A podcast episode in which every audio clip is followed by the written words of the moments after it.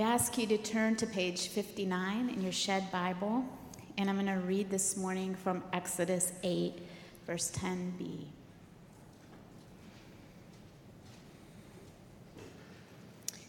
And Moses replied, It will be as you say, so that you may know there is no one like the Lord our God.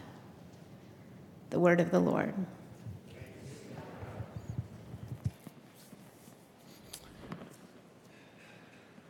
So, in my house recently, we've been really into sea shanties. All right, I'm, I'm, on a, I'm on a learning curve here, right? A shanty is not a shack by the sea, sure, but it, it's an old word that comes from the word chant or chanty. Anybody listen to some sea shanties lately? Right, up on the screen we got this guy named Nathan Evans. My kids are big into him. Anybody? Cool. All right. Hey, yes, I see it. I see that hand. So, Nathan Evans is a Scottish singer who has revived the sea shanty, the old rhythmic maritime chant that would be sung by a community as they're hauling in the ships or as the, the sailors were working aboard. They have a kind of a rhythm to them that just drives you forward, and they're pretty upbeat, let me tell you. Now, one of my favorites came on the album as my kids are only used to on demand music. They will never know the radio. And on comes this song Leave her, Johnny, leave her. And I was taken back to my childhood when the first true folk singer, the Canadian Stan Rogers, sang this song. If you haven't heard of Stan, you should. He's incredible. And he sang this song, Leave Her, Johnny, Leave Her. And it was somewhere inside of me, and I remembered every single word because this is a song that is not about leaving a woman or a lover, but about leaving a ship. This song is about 150 to 200 years old, as best we can tell, and that this Johnny, the sailor, represents all sailors who, upon reaching shore, some sailors would have this condition where they, as much as they knew they wanted to be free of their work and get to dry land and clean clothes and rest, would not be able to leave the ship. It's as if their sailor identity of work superseded their desire for actual freedom and rest, no matter how bad the life on the ship was. And this chorus, Leave Her, Johnny, Leave Her, is repeated first by one caller, one singer, and then by more and more until the whole community joins in the chorus, begging the sailor to leave the ship, reminding the sailor of how bad it was with lyrics like this The winds were foul and the work was hard. Leave her, Johnny, leave her. It was rotten beef and weevily bread. Leave her, Johnny, leave her. You'd eat it or you would starve to death. The skipper was bad, but the mate was worse. They would strike you down with a curse. Leave her, Johnny, leave her. And then the whole uh, community would join in this final chorus Leave her, Johnny, leave her, for the voyage is done and the winds won't blow. Leave her, Johnny, leave her. So, sometimes we have a hard time leaving things that are actually killing us, don't we? We, like the sailor, would rather cling to a mixed bag of pain and predictability than actually move into rest and freedom. And somehow this song survives because it tends to be a rhythm of all of our lives, not just the dock workers. Have a hard time leaving something that we all know is so bad. And yet we know it, so we stay with it. Enter the book of Exodus. We've been walking through the Old Testament this summer, the Old Testament mixtape We've hit Genesis, we've hit some prophets, some writings, some Song of Songs, even back to the Psalms and the Proverbs. But there is this core book of the Torah, of those first five books of the Bible. It is uh, in the Pentateuch. It is a beautiful, profound story. The Exodus or the book of Exodus. It's the second book of the whole Bible. It's been made famous uh, in story and in film, Prince of Egypt, or maybe you grew up with Charlton Heston holding those commandments from his cold, dead hands in the Ten Commandments movie. And this is a narrative that gives shape to the whole nation of Israel. This whole book is shaped forevermore by this story. It is a core narrative, and I truly encourage you to read it. I actually sat down and read it over the past couple weeks. It is mind blowing. I've done all the things Bible in a year, spent lots of money on grad school to go to seminary. I don't know if I ever read the whole thing. It is marvelous. And so I won't do it justice in the next few minutes, but I really encourage you to read it. It is profound and nuanced. And it begins where the story of Joseph, you know, the guy with the Technicolor dream coat, leaves off. He goes to Egypt because there's a famine in the land, and his brothers eventually follow him. They're not supposed to stay there, but they do. It's hard to blame them. That's where the food is, that's where the Nile is, that's where the water is. And the text says in Exodus chapter 1 that they were very, or some t- translations, extremely fruitful and multiplied in the land of Egypt, which they were foreigners in. And the text goes on to say that empire acts like empire. And the Egyptians began to murmur and mutter that these people are going to be too, there's going to be too many of them. They're going to take over our, our labor force. They're going to take over our country, and their customs are going to mix with ours, and we can't have that. So they move them into slavery and into oppression out of fear and a sense of scarcity in the world, even though Egypt has abundance.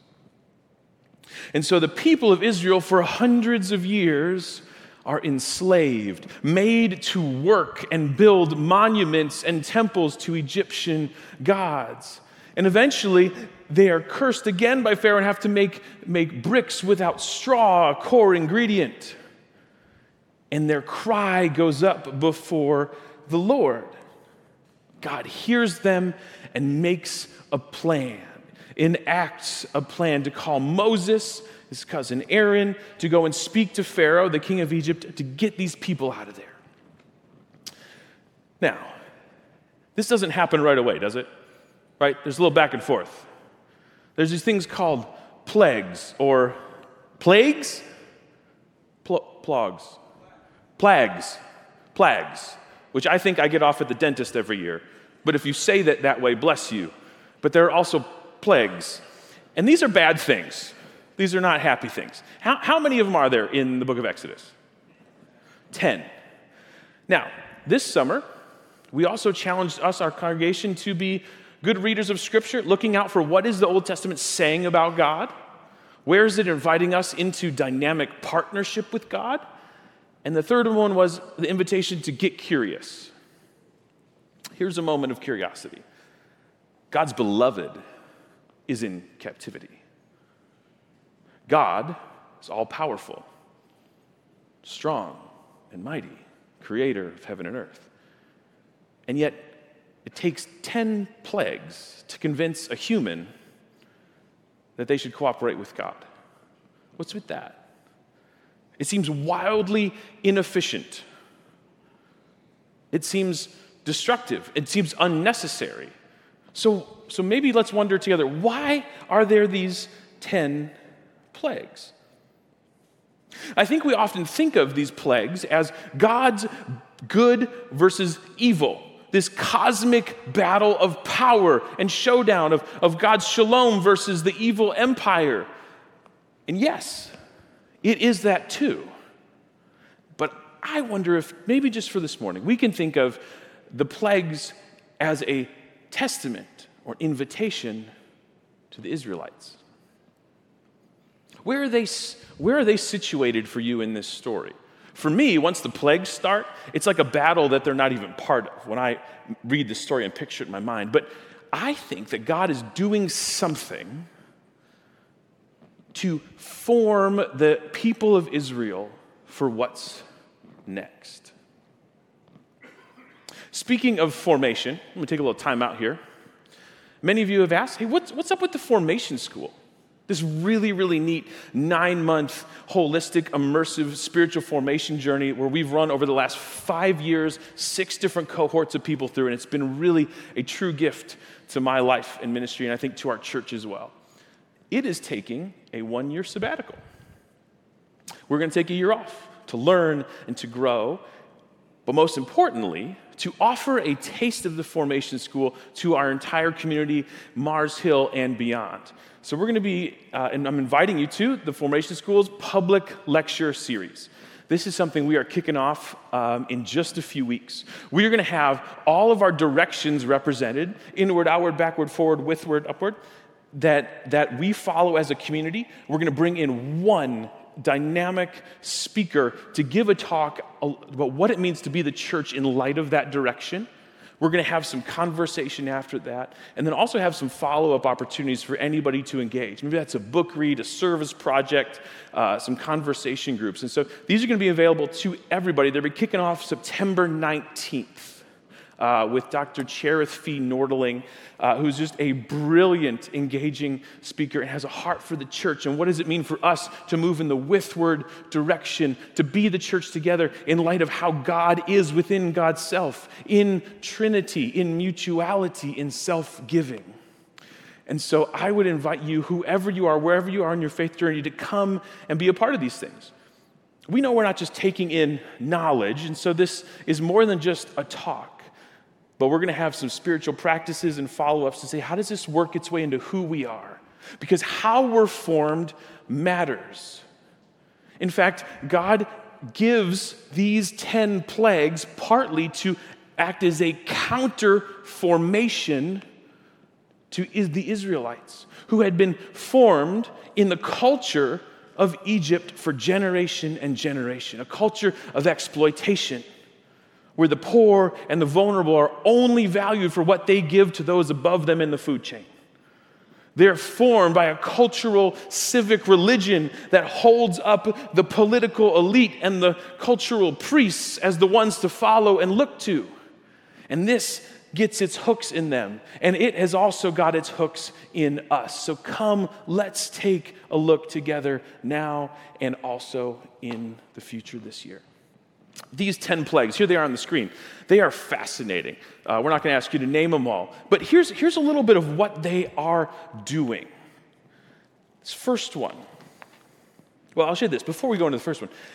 These plagues, each of them, is a specific rebuttal and challenge and triumph over a particular Egyptian deity or cultural norm or, or idol in Egypt. It's as if God is communicating to Egypt, to Israel, and to the world thereafter to say, There is no one like me, as Lynn read for us. There is no one like our God. These other narratives will fall and fail, and God is exposing them as weak and empty through these particular plagues. One, the Nile, the lifeblood of Egypt turns to actual blood.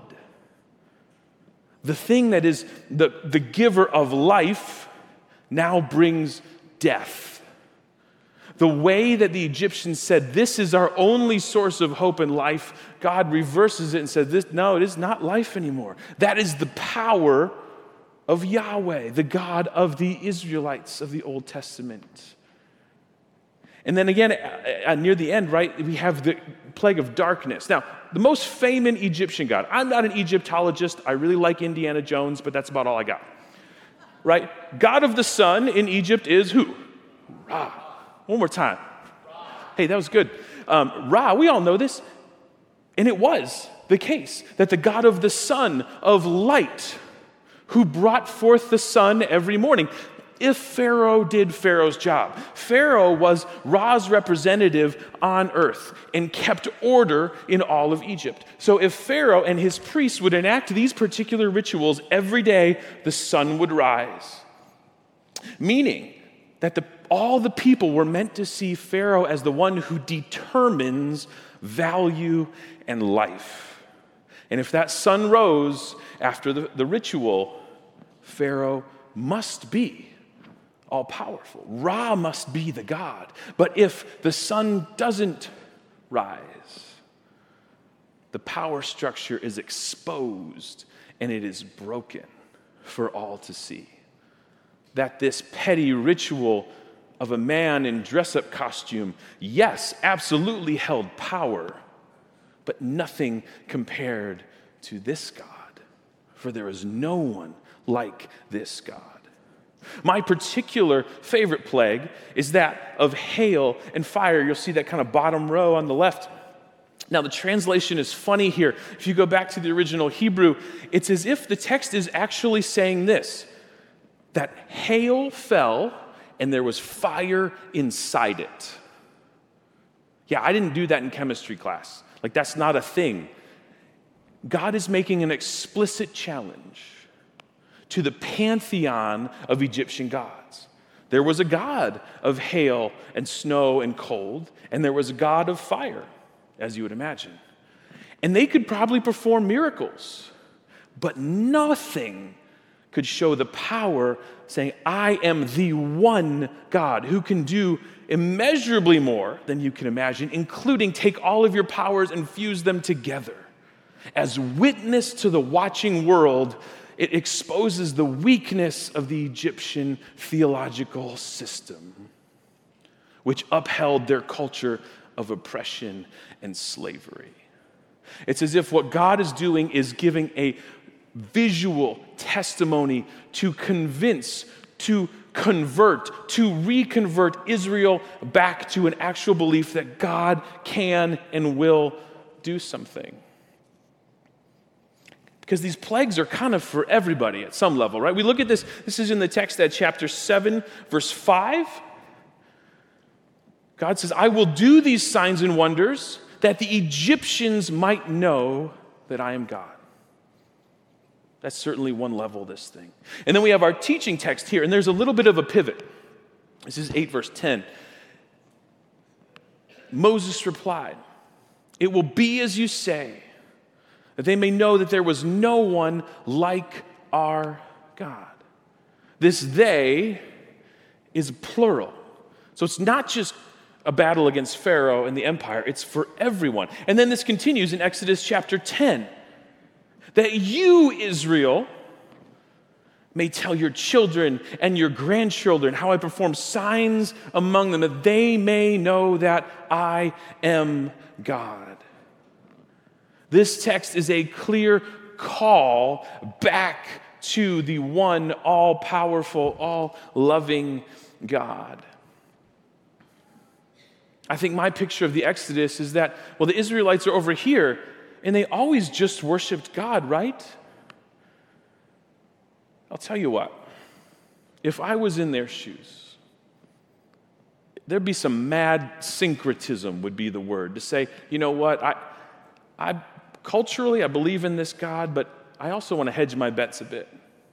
I'm going to put a little offering in the Horus temple over here, maybe some with Ra. Maybe there is something to this kind of God of the Nile business because my God isn't really working out right now. And not just actual idolatry and other worship over the centuries that creeps in, but also this idea that maybe, maybe the Egyptians are right. I'm, I am only what I do and what I produce. Maybe, maybe society is stratified, and there are those with, with the privilege and preference of the gods, and I am just down here. But I will, maybe I could do something to better myself. And you see the lies of the culture begin to come in and come in and come in. And in God's mercy, He's showing, even through these plagues, that God is the only one, the only way. It's as if these people need convincing, conversion, and reconversion. Because even after the plagues, the escape, the Red Sea rescue, when things kind of stall out in the wilderness, once they're free, they go back and they start to pine for the predictability of what they knew. We didn't have good food, but at least we had it. We'd get struck down with a strike and a curse by those overseers. And they begin to build an Egyptian god altar in the form of a golden calf. And I'm sure there were those people in that community who were singing the song, Leave her, Johnny, leave her. Come away from the thing that's killing you. But it wasn't the dominant narrative because they were so enmeshed with the cultural scripts of Egypt that they didn't even know what to do with the freedom once they had it. They pined for the predictability of the things that were killing them. And so we can le- read Exodus, and I hope we do, on so many different levels. But it invites the question of you and I what is it that we need to leave behind? What are the idols that we are clinging to? What can we not seem to let go of that is holding us back from the invitation to freedom and life in God? What might the Spirit be inviting you to release?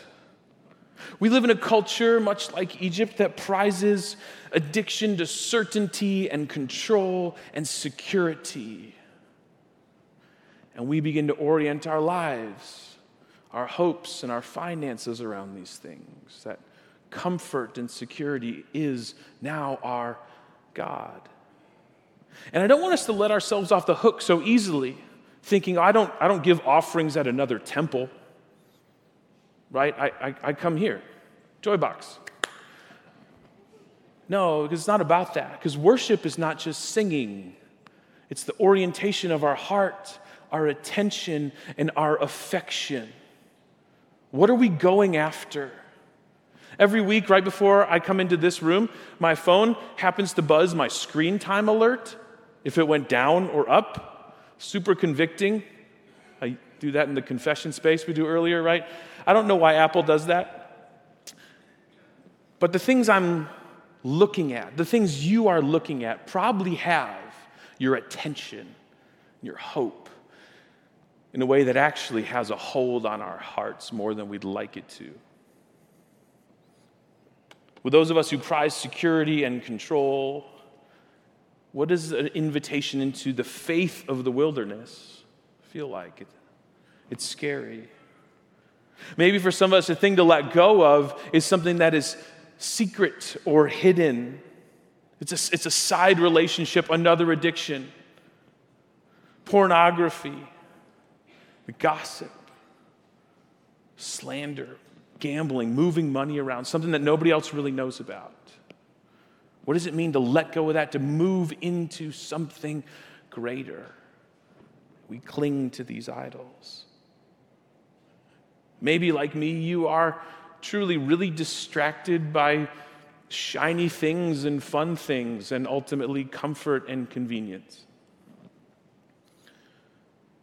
Maybe the good life that we orient our hearts around has maybe pieces of the life God wants us to have but is not fully following God and listening to the voice of Jesus through the power of the Spirit.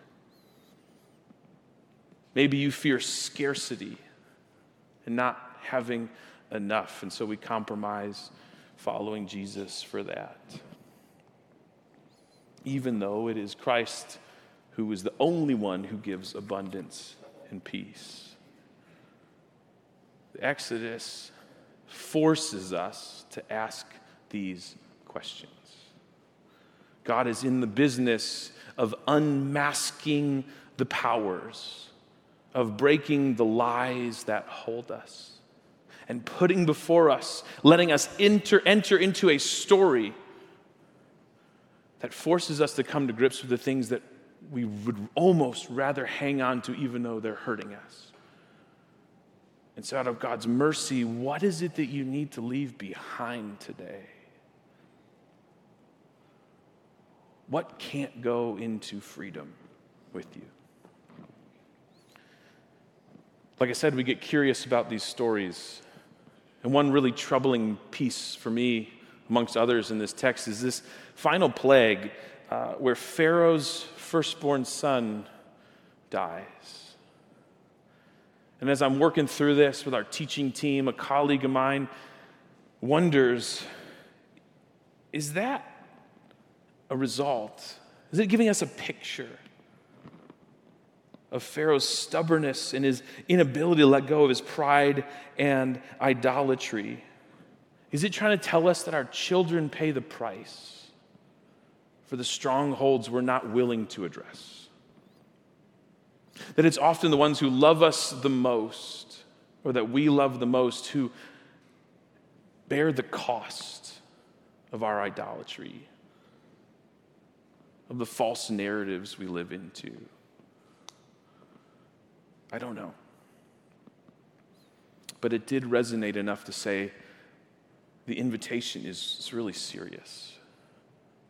And it's not easy to leave the addiction of Egypt behind because we, we walk out these doors and we're there again. In fact, Egypt's found its way in, in how we talk and dress and communicate, all these things. And so the hope then is not for us to strive for perfection, but to surrender to the one who has secured it for us Jesus Christ. We get this in, in chapter 13 of the Exodus, where God's people go out into the wilderness and they are free and they're fed.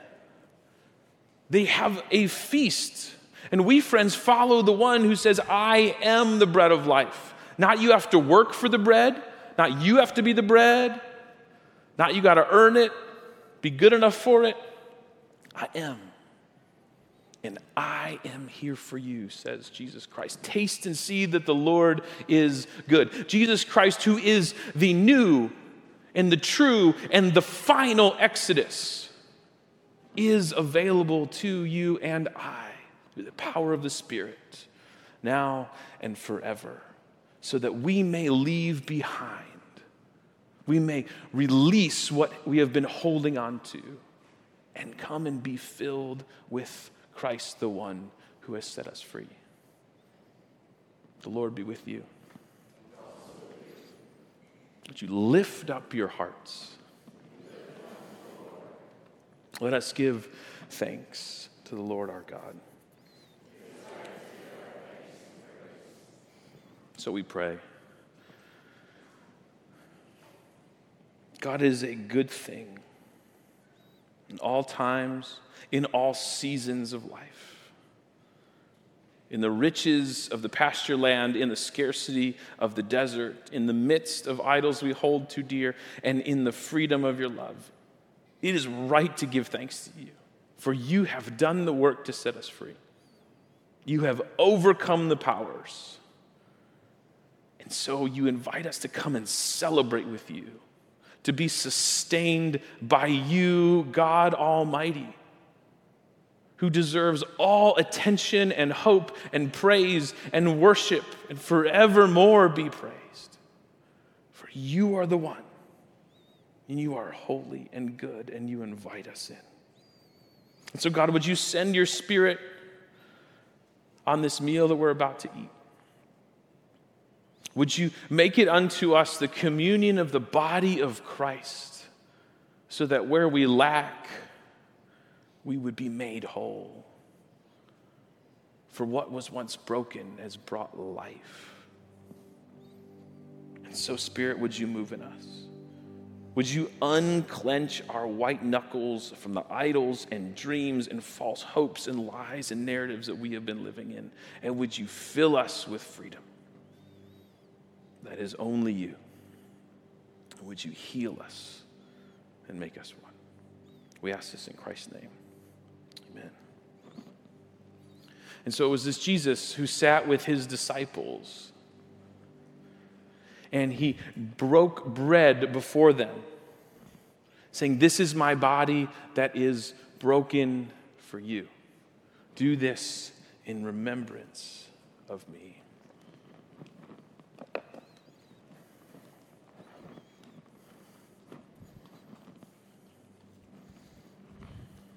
And after they'd eaten, Jesus takes the cup and he says, This is the new covenant. It's the new promise in my blood that is shed for you for the forgiveness of sins.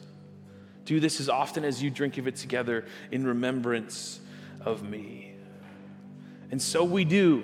We come and receive what Christ has done for us and given us. We have a chance as a community to pray during this time. We have prayer walls around the room. We have candles you can light with a prayer. Know that a prayer that gets tucked in there will get, be, be prayed for by our staff every week.